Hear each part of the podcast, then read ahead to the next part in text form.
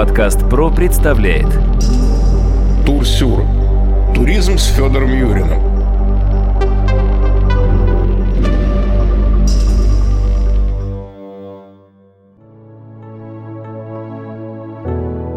Здравствуйте, дорогие друзья. У микрофона Сергей Чубатков. В эфире очередной подкаст «Турсюр.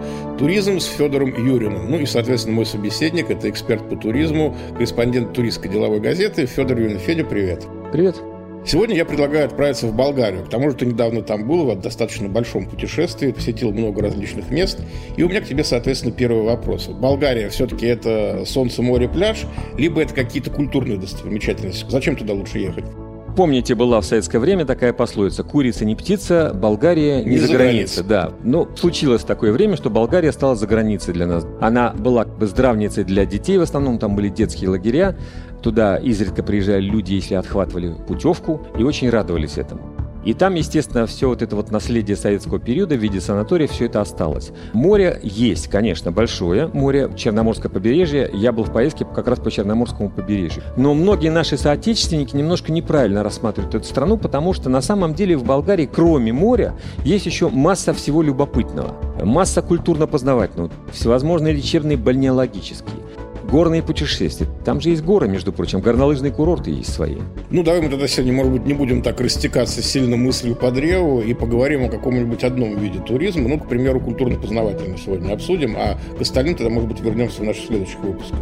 Но я все-таки затрону проблему моря, потому что море неразрывно связано с культурно-познавательным туризмом. Потому что именно на Черноморском побережье Болгарии находится несколько любопытных городков, которые стоит посетить. Мы начнем с севера, город Бургас. Вообще два города известные в Болгарии. Туда прилетают самолеты чартерные из России. Это Бургас и Варна. Бургас находится на юге, Варна находится на севере. Начнем с Бургаса. Город сам по себе может быть и не любопытный, но там красивая природа, там несколько парков есть. Там есть великолепная набережная, очень хорошая набережная, пешеходная своя улица, несколько самобытных музеев, которые стоит посетить. Этнографические, исторические, природные и так далее и тому подобное. И хочешь не хочешь, ты все равно связан с морем, поэтому в Бургас приезжают люди, которые отдыхают на многочисленных болгарских курортах. Ну, может быть, многие слышали на Слухоне Албена, Золотые пески, Солнечный берег, Святой Влас. Если мы двинемся дальше из Бургаса в Варну. В Варне тоже есть свои достопримечательности, есть аквапарк, есть там аквариум, но между ними находятся два городишки небольших, две жемчужины. Это Созополь и Несебр. Два греческих города. По сути, это города греческие, полисы. То есть их основали греки, которые в свое время переплыли из Греции и в целях колонизации находили новые какие-то рынки сбыта, искали какие-то новые места, вот они основали. Несебр вообще он включен в список всемирного культурного наследия ЮНЕСКО. И не просто так, потому что на его территории находится несколько десятков византийских церквей. Потрясающие церкви. Почему византийцы? Тоже понятно. Потому что Болгария в состав Византийского царства входила. И болгары православные, и Византия, конечно, это православие. И храмы православные. Они очень красивые. Они сделаны из такого самобытного терракотового цвета кирпича обожженного. И там сохранились и фрески, и какие-то скульптуры. То есть все это очень любопытно, все это доступно. К сожалению, почти все все эти церкви платные. Вот так сделали сейчас, может быть, в условиях пандемии, может быть, потому что там действительно какие-то проблемы, нужны деньги на реставрацию, но тем не менее. И сколько, например, стоит посетить церковь? Музей, может быть? По-разному. Есть 2 евро, есть 3 евро, есть где 10 евро даже. То есть все зависит от церкви, того, куда ты хочешь идти. Но я вернусь к самому городу. Дело в том, что он стоит как бы на полуострове, старая часть. Есть новый Несебр, где ничего любопытного есть. Есть старый Несебр, он на полуострове. И он окружен со всех сторон Черным морем. Кстати, Черное море почему-то другого цвета, чем у нас.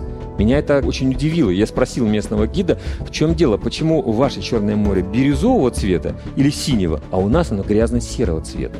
И почему в вашем Черном море водится рыба, всю эту свежую рыбу, которую в местных ресторанчиках подают, они вылавливают тут же. А у нас этой рыбы в Сочи почему-то нет.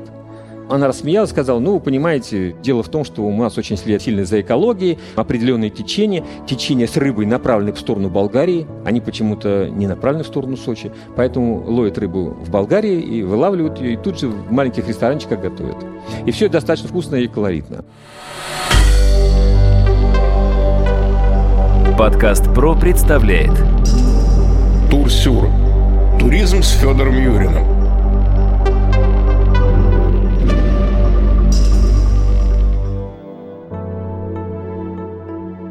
Вот, кстати, давай по поводу гастрономии немножечко поговорим. Болгары, надо сказать, очень любят поесть. У них большие две специализации, я бы сказал.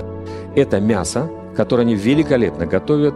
Баранину, свинину, говядину, тушеную, жареную, вареную. Особенно мне нравится на гриле. Вот это самое лучшее, пожалуй. Вот во время нашей поездки у нас было два варианта гриля. Первое, мы сидели в Несебре на берегу моря, и нам на громадных решетках принесли пышущее жаром мясо, бараньи ребрышки, какие-то куски мякоти. Все это вкусно было. Все это было с потрясающей вкусноты помидорами. Я не видел таких помидоров у нас. Я не понимаю, почему у нас помидоры кислые, а в Болгарии помидоры сладкие. Я не понимаю этого. Ну, течение, наверное, приносит. Опять течение, да, я понимаю. Плюс к этому болгарский шопский салат, классика с брынзой. Я, честно говоря, не фанатею от брынзы. Люди фанатеют от брынзы, говорят, что в Болгарии такая вкусная брынза, ее стоит обязательно попробовать. Может быть, она и вкусная, я ее просто не понимаю.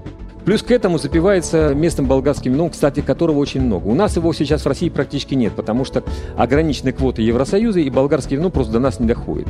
Ну и болгарское пиво – это отдельная тема. Оказывается, в Болгарии делают великолепное, хорошее пиво. Каменецкое, шумское, варнинское, бургасское. В общем, все хорошее пиво.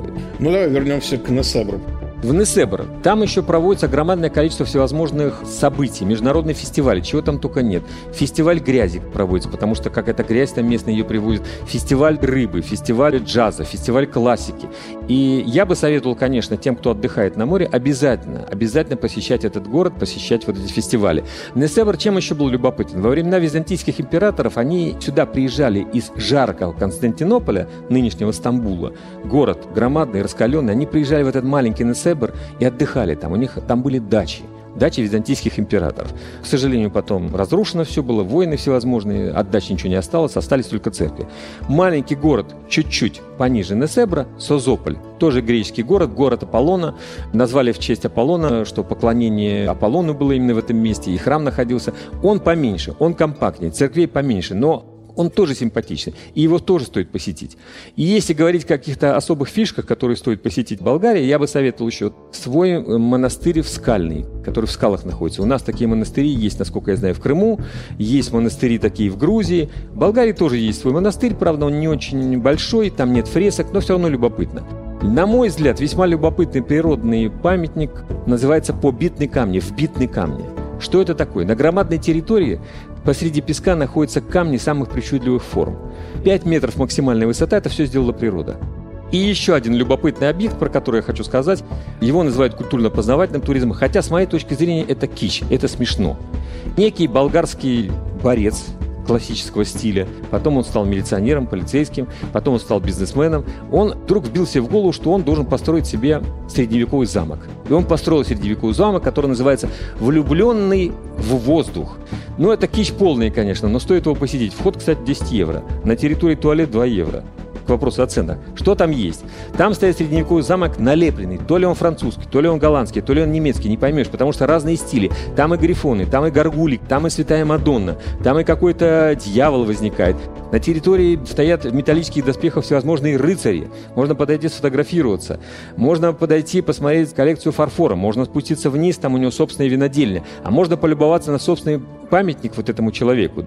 Георгий Тумилов его зовут, и он сам себе воздвиг памятник, стоит этакий король Артур с громадным мечом, вот он возвышается. Тем не менее, он утверждает о том, что это самый посещаемый туристический объект Болгарии. Ему благоволит местное министерство по туризму, находится он в деревне Радомилово, стоит посетить, но будьте готовы, что это на самом деле смешно и забавно. Федя, большое спасибо за интересный рассказ. Дорогие друзья, я думаю, что тема Болгарии у нас еще будет неоднократно возникать в наших подкастах. Я же хочу напомнить, что моим собеседником сегодня был эксперт по туризму, корреспондент туристской деловой газеты Федор Юрин. Всего хорошего, дорогие друзья. У микрофона был Сергей Чуватков.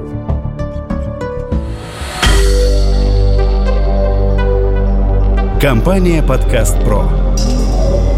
Подкасты премиального качества.